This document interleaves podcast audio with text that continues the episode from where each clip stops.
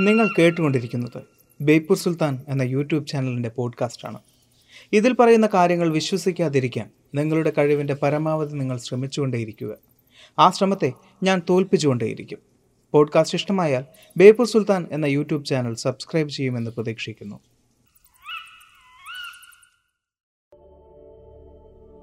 Japan ഏതാനും വർഷങ്ങൾക്ക് മുമ്പ് ഒരു ആർട്ട് ഇൻസ്റ്റലേഷൻ നടന്നിരുന്നു. ഇൻസ്റ്റലേഷൻ എന്നാൽ ചില വസ്തുക്കൾ പ്രത്യേക രീതിയിൽ അടുക്കി വയ്ക്കുക അതിൽ നിന്നും ആശയങ്ങൾ പ്രകടിപ്പിക്കുക. അങ്ങനെ ഒരു കലാരൂപമാണ് ആർട്ട് ഇൻസ്റ്റലേഷൻ എന്ന് പറയുന്നത്. അവിടെ നമുക്ക് കാണാൻ സാധിക്കുന്നത് പലതരം ബക്കറ്റുകളായിരുന്നു.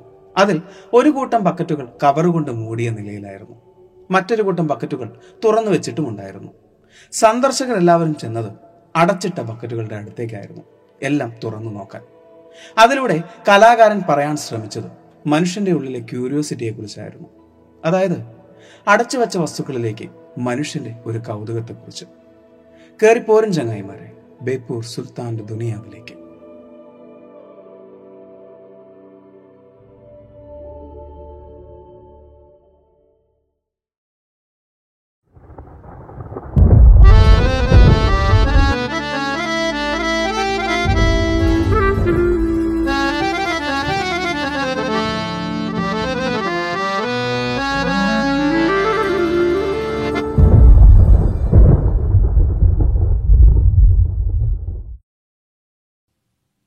മാന്യമായ വസ്ത്രം ധരിക്കേണ്ടവരാണ് സ്ത്രീകൾ.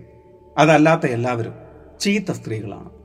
അങ്ങനെ മുദ്രകുത്തപ്പെടുന്ന ഒരു സമൂഹത്തിലാണ് നമ്മളിപ്പോൾ ജീവിച്ചുകൊണ്ടിരിക്കുന്നത്. മൂടി വെക്കപ്പെടേണ്ടതെല്ലാം മൂടി വെച്ചാൽ തന്നെ ഒരുവിധം പ്രശ്നങ്ങളൊക്കെ മാറും. നമ്മൾ സ്ഥിരമായി കേൾക്കുന്ന ഒരു ഡയലോഗാണത്. അതായത് ഓരോ ദിവസവും തന്റെ അവയവങ്ങളെല്ലാം ലൈംഗിക അവയവങ്ങളായി മാറിക്കൊണ്ടിരിക്കുന്ന സ്ത്രീ എന്ന സാധുജീവി ഇനി എന്ത് വസ്ത്രമിട്ടാണ് പുറത്തേക്ക് ഇറങ്ങേണ്ടത്? അവിടെയാണ് തുടക്കത്തിൽ പറഞ്ഞ ഇൻസ്റ്റലേഷന്റെ പ്രസക്തി. മൂടി വെക്കപ്പെട്ടതിലേക്കുള്ള മനുഷ്യന്റെ കൗതുകത്തെക്കുറിച്ച് വസ്ത്രമാന്യത എന്ന വിഷയത്തെക്കുറിച്ച് നമ്മുടെ ആളുകൾ എത്രത്തോളം ബോധവാന്മാരാണ്? വസ്ത്രമാന്യത നമ്മളിലേക്ക് അടിച്ചേൽപ്പിക്കപ്പെട്ടതാണ് എന്ന് നമ്മളിനി തിരിച്ചറിയാൻ എത്ര കാലം കാത്തിരിക്കേണ്ടി വരും? ഇന്ന് മാധ്യമങ്ങളിൽ ഏറ്റവും കൂടുതൽ ചർച്ച ചെയ്യപ്പെടുന്ന ഒരു വാക്കാണ് ഹിജാബ്. എന്താണ് ഹിജാബ്? ആരാണ് ഹിജാബ് രൂപകൽപ്പന ചെയ്തിട്ടുള്ളത്? ഹിജാബ് എന്നാൽ ഒരു മതത്തിന്റെ വസ്ത്രമാണോ? മതപുസ്തകത്തിൽ എവിടെയെങ്കിലും ഹിജാബ് എന്നൊരു വാക്ക് പ്രതിപാദിച്ചിട്ടുണ്ടോ? മതവും പുരുഷ കേന്ദ്രീയമായ ചില വക്താക്കളും കൂടി ചേർന്ന് നിർമ്മിച്ചെടുത്തെന്ന് മാത്രമല്ലേ ഹിജാബ്?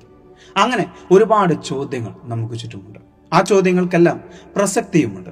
ഇന്ന് ഇന്ത്യയിൽ നടക്കുന്ന സ്ത്രീകൾക്കെതിരെ നടക്കുന്ന വസ്ത്രധാരണ ലൈംഗിക വിവാദങ്ങളിലെല്ലാം ഹിജാബ് എന്നൊരു വാക്ക് നമ്മൾ കേൾക്കുന്നുമുണ്ട്. ഹിജാബിന്റെ ചരിത്രത്തിലേക്ക് നമുക്കൊന്ന് പോയി നോക്കാം. ചരിത്രമനുസരിച്ച് ശരീരം ആപാതചുടം മറയ്ക്കുന്ന വസ്ത്രധാരണം ഇസ്ലാമിന് മുൻപും ഉണ്ടായിരുന്നു എന്നതൊരു വസ്തുതയാണ്. മണലാരണ്യത്തിലെ മണൽക്കാറ്റിൽ നിന്നും രക്ഷ നേടാനായിരുന്നു ശരീരം മൂടുന്ന വിധത്തിലുള്ള വസ്ത്രങ്ങൾ ആവിഷ്കരിച്ചിരുന്നത് എന്ന് ചരിത്രകാരന്മാർ പറയുന്നു. അറേബ്യൻ നാടുകളിൽ സ്ത്രീ പുരുഷ ഭേദമന്യെ ധരിച്ചിരുന്ന ഇത്തരം വസ്ത്രങ്ങൾ കാലക്രമേണ സ്ത്രീയെ മറയ്ക്കാൻ വേണ്ടി മാത്രമുള്ള ഒരു വസ്ത്രമാക്കി മതം മാറ്റുകയായിരുന്നു. ഇസ്ലാമിക വിജ്ഞാനകോശം ഹിജാബ് ഒരു വസ്ത്രമല്ല എന്നും അതൊരു മറ മാത്രമാണ് എന്നും നിർവചിക്കുന്നുണ്ട്. പേർഷ്യ ഭരിച്ചിരുന്ന അക്യമനേറ്റ് രാജാക്കന്മാർ അവരുടെ രാജ്ഞിമാരെയും അടിമ സ്ത്രീകളെയും വെപ്പാട്ടികളെയുമെല്ലാം ശരീരം ആസകലം മൂടുന്ന വസ്ത്രങ്ങൾ ധരിപ്പിച്ചിരുന്നതായി ഗ്രീക്ക് ചരിത്രകാരനായ പ്ലൂട്ടോർക്ക് രേഖപ്പെടുത്തിയിട്ടുണ്ട്. അവർ സ്ത്രീകളെ കണ്ടിരുന്നത് ഒരു സ്വകാര്യ സ്വത്തായിട്ടായിരുന്നു.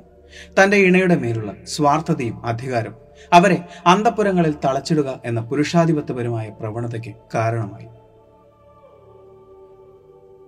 തന്റെ ഭാര്യമാർ സംസാരിക്കുമ്പോൾ വിശ്വാസികളെല്ലാം ഒരു മറവിൽ നിൽക്കണമെന്ന് പ്രവാചകൻ നിർദ്ദേശിച്ചിരുന്നു. ഈ മറവിനെയാണ് ഹിജാബ് എന്ന് പറയുന്നത്. എന്നാൽ ഖുറാനിൽ ഹിജാബ് എന്ന വാക്കല്ല ജിൽബാബ് എന്നൊരു വാക്കാണ് നമുക്ക് കാണാൻ സാധിക്കുക. ജിൽബാബ് എന്നാൽ കയ്യും മുഖവും മാത്രം പുറത്തു കാണുന്ന ഒരു വസ്ത്രമാണ്. നബിയുടെ ഭാര്യമാർക്ക് മാത്രം ബാധകമായിരുന്ന ഈ ഒരു വസ്ത്രം പിന്നീട് ഇസ്ലാം മതവിശ്വാസികൾ എല്ലാവരിലേക്കും എല്ലാ സ്ത്രീകളിലേക്കും അത് വ്യാപിക്കുകയായിരുന്നു.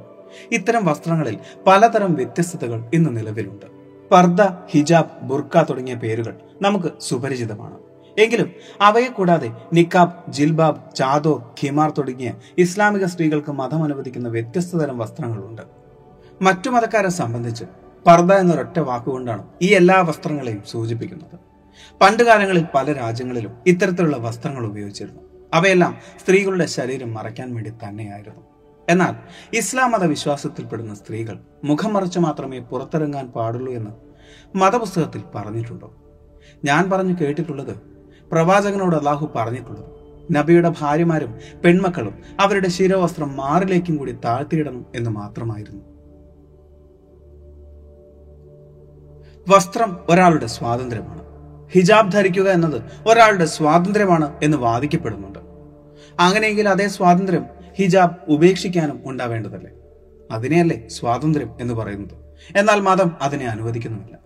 ചുമ്മാ പറയുന്നതല്ല. ചരിത്രം നമ്മെ അത് ബോധ്യപ്പെടുത്തിയിട്ടുണ്ട്. അതായത് പർദ എന്ന് പറയുന്ന വസ്ത്രം ഉപേക്ഷിച്ചതിനെ തുടർന്ന് പല സ്ത്രീകളും ആക്രമിക്കപ്പെട്ടിട്ടുണ്ട്. രണ്ടായിരത്തി ഒന്നിൽ ശ്രീനഗറിൽ പർദ്ധ ധരിക്കാത്തതിന്റെ പേരിൽ നാല് മുസ്ലിം സ്ത്രീകളുടെ മുഖത്ത് മതതീവ്രവാദികൾ ആസിഡ് ഒഴിച്ച ഒരു വാർത്ത പരന്നിരുന്നു. രണ്ടായിരത്തി മൂന്നിൽ വീക്കിലി സ്റ്റാൻഡേർഡ് എന്ന അമേരിക്കൻ മാധ്യമം നടത്തിയ ഒരു സർവേയിൽ ചില തീവ്രമത ഗ്രൂപ്പുകളെ ഭയന്നാണ് ഹിജാബ് ധരിക്കേണ്ടി വന്നത് എന്ന് എഴുപത്തിയേഴ് ശതമാനം മതവിശ്വാസികളായ സ്ത്രീകൾ അംഗീകരിച്ചിരുന്നതായി പറയുന്നുണ്ട്. രണ്ടായിരത്തി ഏഴ് രണ്ടായിരത്തി എട്ട് വർഷങ്ങളിൽ ഇറാഖിൽ നൂറുകണക്കിന് സ്ത്രീകളെ മഹദി ആർമി എന്ന ഇസ്ലാമിക സൈന്യം പർദ്ധ ധരിക്കാത്തതിന്റെ പേരിൽ കൊല ചെയ്തിട്ടുണ്ട്. ഈ പറഞ്ഞതെല്ലാം ഏതാനും വർഷങ്ങൾക്ക് മുമ്പ് നടന്ന വസ്ത്ര സ്വാതന്ത്ര്യത്തിനെതിരെയുള്ള തെളിവുകളുള്ള അക്രമങ്ങളാണ്. മതം എന്നാൽ ഒരാളുടെ സ്വാതന്ത്ര്യമാണ്. അതുപോലെ തന്നെയാണ് വസ്ത്രവും. ഒരാൾക്ക് ഒരു വസ്ത്രം ധരിക്കണമെന്നത് അയാളുടെ ഇഷ്ടമാണ് അത് അയാളുടെ സ്വാതന്ത്ര്യമാണ്. അതുപോലെ തന്നെ ആ വസ്ത്രം ഉപേക്ഷിക്കണം എന്ന് അയാൾ തീരുമാനിച്ചാൽ അതും അയാളുടെ സ്വാതന്ത്ര്യമാണ്. അതിനെതിരെ ഭീഷണിപ്പെടുത്താൻ ചെന്നാൽ അത് അയാളുടെ സ്വാതന്ത്ര്യത്തിലേക്കുള്ള കൈകടത്തലാണ്. ഇനി മറ്റൊരു കൂട്ടരുണ്ട്. അതായത് ഇതൊന്നും ഭാരതത്തിന്റെ സംസ്കാരത്തിൽ പെടുന്നതല്ല. ഭാരതത്തിന്റെ സംസ്കാരം എന്നാൽ അത് സാരി പോലുള്ള വസ്ത്രങ്ങളാണ് എന്ന് പറയുന്നവർ. ആ പറയുന്നവർക്ക് ഉറപ്പിച്ച് പറയാൻ സാധിക്കും. സാരി എന്നത് ഇന്ത്യയുടെ സംസ്കാരം തന്നെയാണ് എന്ന്. ഹിന്ദു സംസ്കാരത്തിലെ ദൈവങ്ങളെ നോക്കൂ. അവരുടെ വസ്ത്രങ്ങൾ നോക്കൂ. സരസ്വതി ദേവിയെ നോക്കൂ ദുർഗാദേവിയെ നോക്കൂ ലക്ഷ്മി ദേവിയെ നോക്കൂ. അവരെല്ലാം സാരിയല്ലേ ഉടുത്തിരിക്കുന്നത്? ഇനി ശ്രീരാമനെ നോക്കൂ ശ്രീകൃഷ്ണനെ നോക്കൂ. അവരെല്ലാം പാന്റ് പോലുള്ള ഒരു തുണിയല്ലേ ഉടുത്തിരിക്കുന്നത്? ഏതാണ്ട് ഇതുപോലെ തന്നെയല്ലേ നമ്മുടെ വസ്ത്രധാരണവും ഇരിക്കുന്നത്?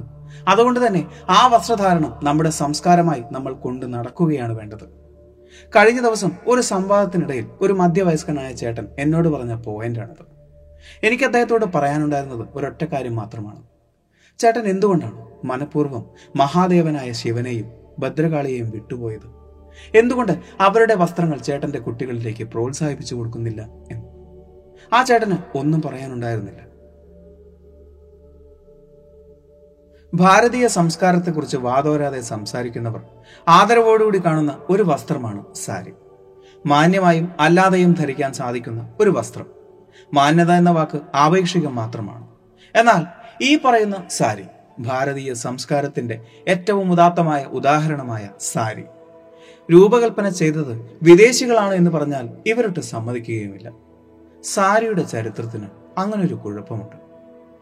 ബംഗാൾ നവോത്ഥാന നായകന്മാരിൽ ഒരാളായിരുന്ന കേശവ് ചന്ദ്ര സെന്നും സെനാന മിഷനിൽ പ്രവർത്തിച്ചിരുന്ന ഒരു വിദേശ മിഷണറി വനിതയും ചേർന്നാണ് ഇന്നത്തെ നമ്മുടെ സാരി എന്ന വസ്ത്രം രൂപകൽപ്പന ചെയ്യുന്നത്. സാധാരണ ബംഗാളി സ്ത്രീകൾ കനം കുറഞ്ഞ പരുത്തി സാരികൾ മാത്രമേ ധരിക്കുമായിരുന്നുള്ളൂ. അതിൽ ബ്ലൗസോ പാവാടയോ ധരിക്കുമായിരുന്നില്ല. അവരുടെ നാട്ടിലെ ചൂടിൽ അങ്ങനെ ജീവിക്കാനേ അവർക്ക് സാധിക്കുമായിരുന്നുള്ളൂ. അന്നത്തെ സ്ത്രീകൾക്ക് സ്വന്തം ശരീരത്തെക്കുറിച്ച് ലജ്ജയോ നാണക്കേടോ ഒന്നും തന്നെ ഉണ്ടായിരുന്നില്ല. എന്നാൽ അവിടുത്തെ മിഷണറി വനിതകൾക്ക് അങ്ങനെയായിരുന്നില്ല നിറത്തെക്കാളും ഭംഗിയേക്കാളും സ്വന്തം വസ്ത്രത്തിന്റെ മാന്യതയായിരുന്നു അവർക്ക് പ്രധാനം. അതുകൊണ്ട് തന്നെ അവരുടെ വസ്ത്രത്തെ മാന്യമാക്കാൻ അവർ തീരുമാനിച്ചു. അന്നത്തെ മദാമ്മമാരുടെ നീണ്ട ഗൗണിനെ രണ്ടായി കഷ്ണിച്ച് അതിൽ ഇറുകിയ ബ്ലൗസും നീളൻ പാവാടയും ഉണ്ടാക്കി അവരെ ധരിപ്പിച്ചു. അതിന് പുറത്താണ് പരുത്തി തുണി ചുറ്റുന്നത് നമ്മുടെ സാരിയുടെ തുടക്കം അവിടെ നിന്നുമായിരുന്നു.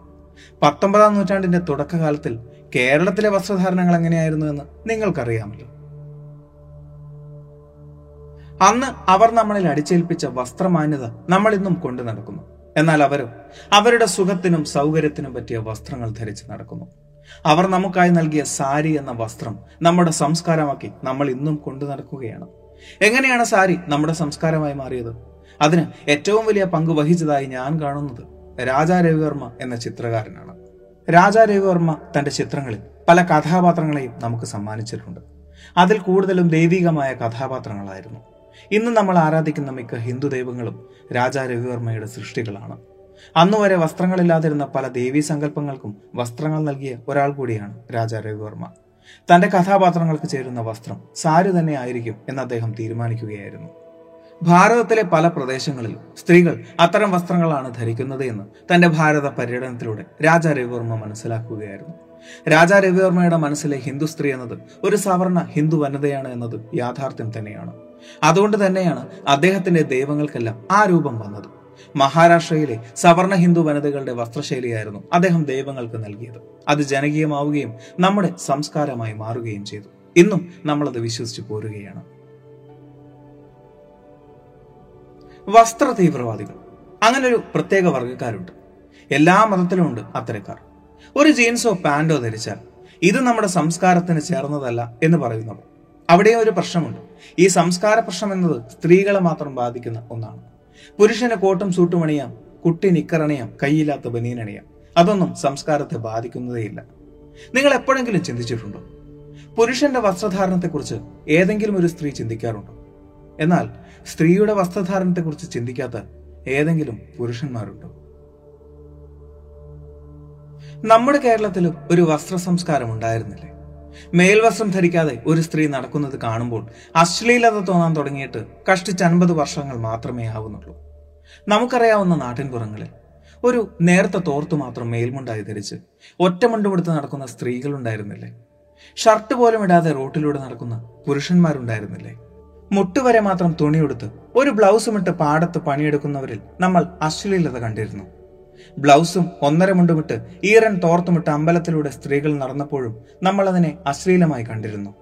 പിന്നെ എപ്പോഴാണ് നമ്മളിൽ ഈ വസ്ത്ര സംസ്കാരവും മാന്യതയും കടന്നുകൂടിയത്? അങ്ങനൊരു മാറ്റം സംഭവിക്കുന്നത് പത്തൊമ്പതാം നൂറ്റാണ്ടിന്റെയും ഇരുപതാം നൂറ്റാണ്ടിന്റെയും ഇടയിലാണ്.